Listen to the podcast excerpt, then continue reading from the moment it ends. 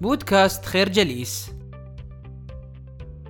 في يومنا الحاضر تصب الكثير من وسائل الإعلام جل اهتماماتها على جذب القراء ولذلك تعمد وسائل الإعلام هذه على تزويد المتابعين بمعلومات بسيطة للغاية ومليئة بالدراما بدل تقديم معلومات مستفيضة ومفصلة. نتيجة لذلك أصبح لدى الكثير من الناس نظرة سلبية غير حقيقية لما يدور في العالم. هناك اعتقاد سائد بأن العالم يسير من سيء إلى أسوأ في مختلف المجالات ومنها المجالات الاقتصادية والسياسية والبيئية وحتى التعليمية. إذا طرحت استبيانا عن مستوى الفقر في العالم على مدار العشرين سنة الماضية وكانت الخيارات ألف تضاعف مستوى الفقر باء ظل في نفس المستوى جيم انخفض إلى نصف ما كان عليه فإن الكثير من الناس سيختار إجابة سلبية وخاطئة رغم أن الإجابة الصحيحة هي أنه انخفض إلى النصف. أجري هذا الاستبيان في الولايات المتحدة وكانت النتيجة أن 5% فقط من المشاركين قاموا بتوقع الخيار الصحيح. يعود الكاتب سبب هذه الظاهرة إلى ما أسماه بالمفاهيم الخاطئة التي تنشأ نتيجة محتوى وسائل الإعلام وكذلك نتيجة لبعض الغرائز الطبيعية لدى البشر. من أهم المفاهيم السلبية المنتشرة في المجتمع الغربي هو الاختلاف بين الشرق والغرب حيث يعتقد الكثير بأن معظم دول الشرق دول نامية لا تستطيع أن تعيش حياة متحضرة كالتي يعيشها الغرب ذلك رغم بزوغ الكثير من الدول النامية وتفوقها خلال القرن الماضي كاليابان والصين وكوريا الجنوبية. الفكرة المفاهيم الخاطئة السائدة لدى البشر هي ناتجة عن عدة عوامل غريزية وخارجية وهي تمنعنا من رؤية وفهم العالم بدقة. في عام 1800 كان يعيش 85% من سكان العالم تحت خط الفقر.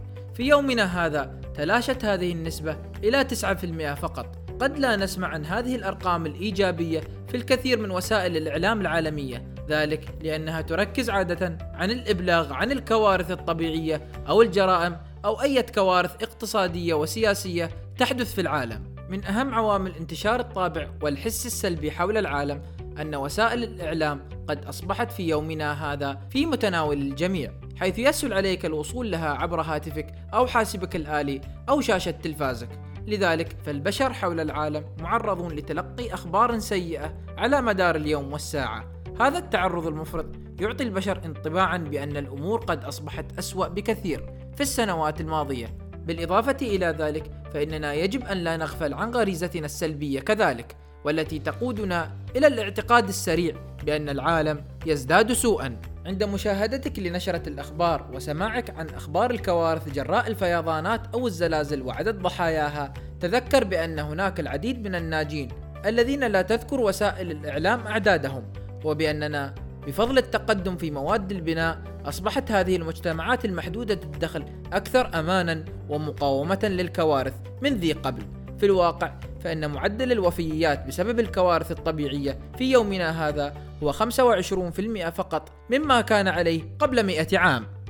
الفكرة وسائل الإعلام وغرائزنا السلبية تلعب دورا كبيرا في تضليل فهمنا للجوانب الإيجابية في الحياة. قد تسمع في الكثير من التقارير الحالية بأن عدد سكان العالم سوف يتزايد بشكل مضطرد في المستقبل حتى يصل إلى حدود لا يمكن السيطرة عليها أو إيواؤها.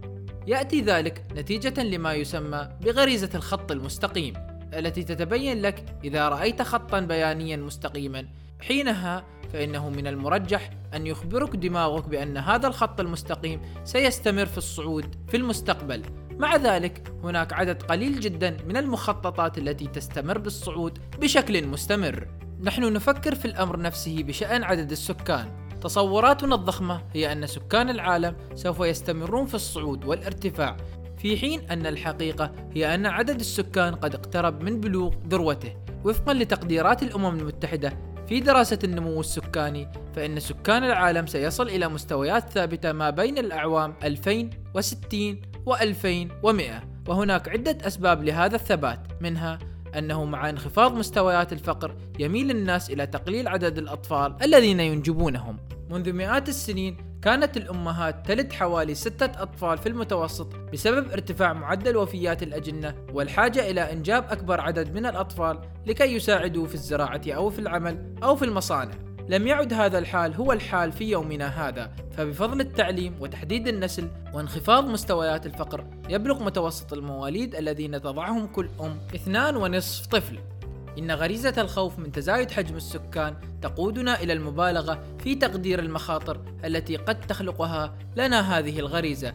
خذ كمثال خوفنا من العنف. نحن نتعرض لعدد أكبر من التقارير الإخبارية عن العنف أكثر من أي وقت مضى. لذلك نعتقد أن احتمالية تعرضنا لأحداث العنف هي في تزايد مستمر لكن الأرقام الحقيقية تظهر بأن مستويات الجريمة تنخفض في الواقع. في الولايات المتحدة تم الإبلاغ عن 14.5 مليون جريمة في عام 1990 مقارنة بالعام 2016 الذي انخفض فيها هذا الرقم إلى 9.5 مليون. الفكرة غريزة الخوف من المستقبل وغريزة الخط المستقيم من الغرائز البشرية. التي تسهم أيضا في سوء فهمنا للعالم واحدة من أفضل الطرق لمكافحة العديد من غرائزنا السيئة هي جمع البيانات الصحيحة ووضعها في السياق المناسب. إذا قرأت أن أربع ملايين طفل قد ماتوا في العام الماضي، فإن ضخامة هذا العدد قد يدفعك إلى الاعتقاد بأننا نعيش في أوقات عصيبة، ومع ذلك إذا نظرنا إلى عدد الأطفال الذين ماتوا في عام 1950 ورأيت بأن عددهم كان 14.4 مليون فإنك تصل إلى فهم أكثر دقة للتقدم الذي أحرزناه في الرعاية الصحية. كذلك من أفضل الطرق لتجنب التعميم السلبي هي السفر ورؤية الثقافات الأخرى بشكل مباشر، وهي طريقة رائعة للاطلاع على وجهات النظر المتعددة، وهو أمر مهم جدا. نظرا لأن اتخاذ وجهات نظر محدودة يمثل حاجزا كبيرا يحول دون الوصول إلى نظرة عالمية دقيقة. على سبيل المثال إذا كنت قد زرت كوريا الجنوبية في سبعينيات القرن الماضي لكنت قد شاهدت دولة تتحول بسرعة من دولة متدنية إلى دولة متوسطة الدخل رغم الظروف الصعبة التي كانت تحيط بها. حقيقة الأمر هي أن العالم معقد للغاية. ويكمن السر في فهم تعقيده من خلال الاطلاع على أكبر عدد ممكن من وجهات النظر. وهذا هو السبب أيضا في قصر نظر الكثير عندما يحصرون رؤيتهم على فرد واحد أو حتى مجموعة واحدة كمصدر لمشكلة ما. الفكرة لكي تفهم العالم بدقة أكبر يجب عليك أن تجمع المعلومات والبيانات الصحيحة وأن تحتك بالثقافات البشرية المختلفة. نشكركم على حسن استماعكم. تابعونا على مواقع التواصل الاجتماعي لخير جليس. كما يسرنا الاستماع لآرائكم واقتراحاتكم ونسعد باشتراككم في البودكاست.